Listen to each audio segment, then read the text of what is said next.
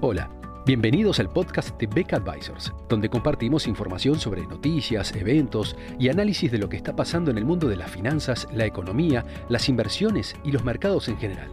Todas las semanas, un nuevo episodio con diferentes protagonistas de nuestro equipo o invitados especiales. En Beck Advisors, nuestro objetivo es acercar a nuestros clientes las alternativas más convenientes para lograr sus objetivos financieros.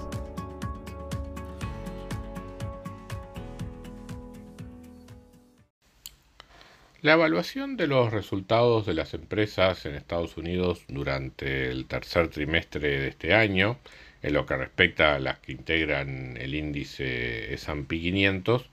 resulta en general favorable, sobre todo dado lo que eran las expectativas de los distintos analistas económicos al comienzo de la publicación de estos resultados. Recordemos que eh, las expectativas de los analistas se habían ido volviendo crecientemente negativas en cuanto a cómo podían ser los resultados del tercer trimestre en las empresas norteamericanas, por el temor de que se estuvieran visualizando efectos de una recesión eh, fundamentalmente inducida por la política monetaria en Estados Unidos. Eh, nosotros ya habíamos adelantado que a nuestro modo de ver esta política monetaria no estaba siendo lo suficientemente restrictiva hasta el momento como para frenar significativamente la actividad de las empresas. Sí hay sectores específicos que por cuestiones de precios relativos son ganadores o perdedores. Es el caso típico de la energía, que con los aumentos de precios del petróleo durante este año eh, han tenido crecimiento notable en sus ganancias respecto del año anterior. Pero en general, eh, las expectativas negativas que se habían formado sobre los resultados de las empresas inducían a su vez también eh, una fuerte caída en el valor de las acciones. Eh, de acuerdo por lo menos a lo que nosotros esperábamos, los resultados de las empresas terminaron comportándose razonablemente en línea con la evolución de la inflación, especialmente la inflación subyacente, corroborando un resultado que ya habíamos señalado en otras oportunidades de que en general a mediano plazo eh, los resultados de las empresas suelen ser un buen elemento de protección respecto de la inflación. Pero este, en líneas generales, eh, la opinión predominante en Estados Unidos era que los resultados de las empresas iban a estar sustancialmente por debajo de la, de la inflación, cosa que finalmente no ocurrió. Veamos entonces, en resumen, cuáles fueron las principales conclusiones de esta temporada de ganancia. El crecimiento de las ganancias respecto al año anterior es 5,4%. Eh,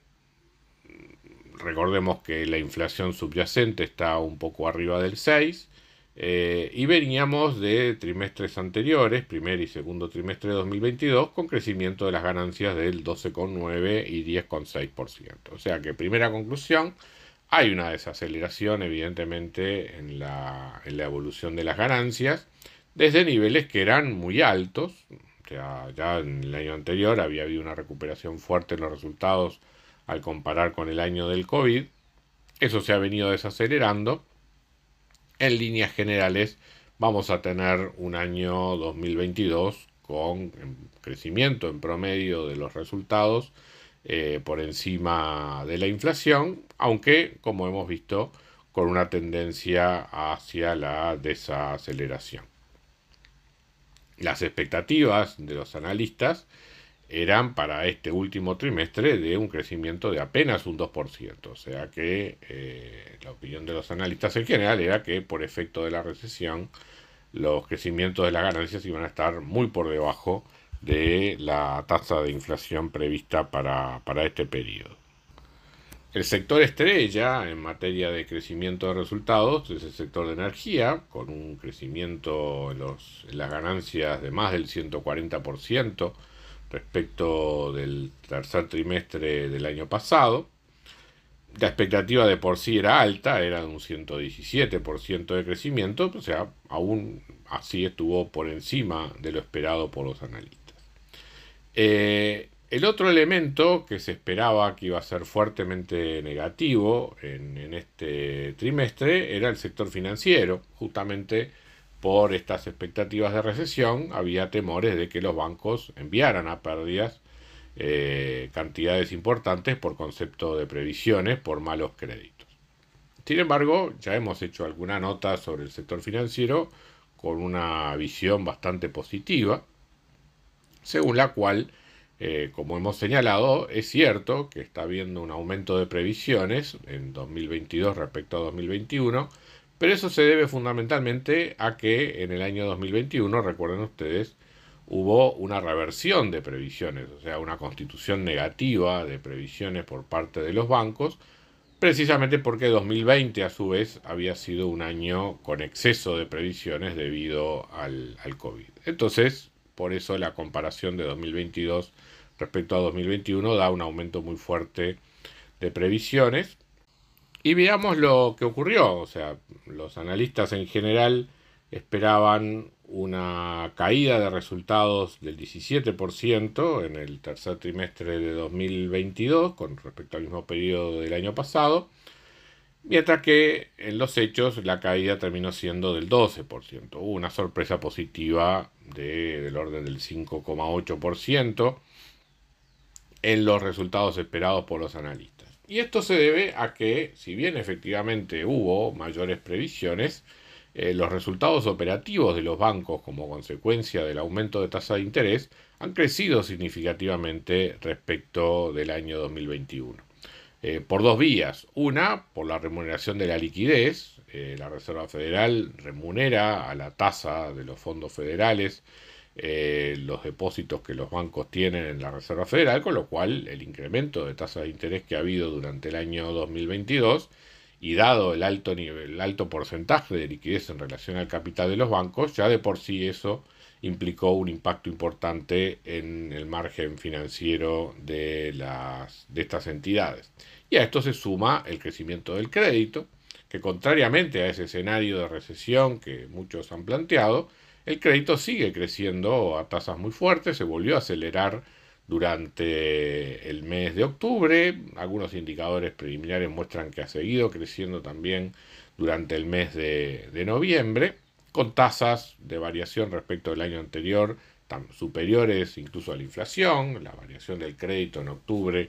estuvo en el orden del 11%. O sea que eh, Pese a la suba de las tasas de interés, los bancos siguen aumentando su crédito, tanto a nivel de consumo como a nivel de empresas e incluso a nivel de eh, crédito para el sector inmobiliario, eh, con lo cual, sumado digamos, a, a las mayores tasas de interés, eso explica el crecimiento de los márgenes en las entidades financieras, lo cual ha permitido en muchas de ellas absorber lo que fue el crecimiento de los costos en materia de previsiones. Por eso nuestra perspectiva para el año 2023 de este sector en particular es bastante buena en la medida que la economía norteamericana no entre en una recesión profunda, cosa que por, el momento no lo estamos viendo. Entonces, para, resumir, eh, es un trimestre en líneas generales positivo, o sea, con un crecimiento mejor que el esperado en materia de resultados, pero con la nota de advertencia de que se vienen desacelerando el crecimiento de las ganancias. Para el próximo año el impacto positivo de las empresas de energía seguramente ya no sea tan significativo como lo fue en 2022, pero por otro lado pensamos que eso en parte va a ser compensado por un mejor desempeño de los bancos, en la medida que también la base de comparación de 2023 contra 2022 por el efecto de previsiones va a estar mucho más diluido. Desde el punto de vista de los fundamentos de evaluación del mercado accionario, eh, seguimos sosteniendo que aquellas valuaciones de 3.600, 3.700 eran un punto atractivo de compra con el crecimiento que estamos viendo en las, las ganancias de las acciones, que quizás esté un poco por debajo de la inflación durante el año que viene, eh, con una inflación que nosotros pensamos que no va a ser menor al 4,5 o 5%, pero de todas maneras con un crecimiento de la ganancia, por ejemplo, en torno al 4%, eh, los ratios de precio a ganancias no permitirían un aumento sustancial en las valuaciones de las acciones respecto a los niveles que estamos viendo ahora, o sea, entre 4.000 y 4.100. O sea, yo creo que estos son niveles de cierta resistencia, pero con poca capacidad de suba, en la medida que eh, la economía norteamericana se vaya enlenteciendo más y los resultados de las empresas lo vayan reflejando. Muchas gracias a todos por escuchar otro episodio del podcast de Beck Advisors. Te invitamos a compartir este podcast con tus amigos, colegas, dejarnos tus comentarios o reviews y seguirnos en nuestras redes sociales Instagram, Twitter, LinkedIn y también nuestro canal de YouTube. Visítanos en nuestro sitio web becadvisors.com para leer nuestros informes, reportes y conocer más sobre nosotros. Hasta una próxima entrega y muchas gracias.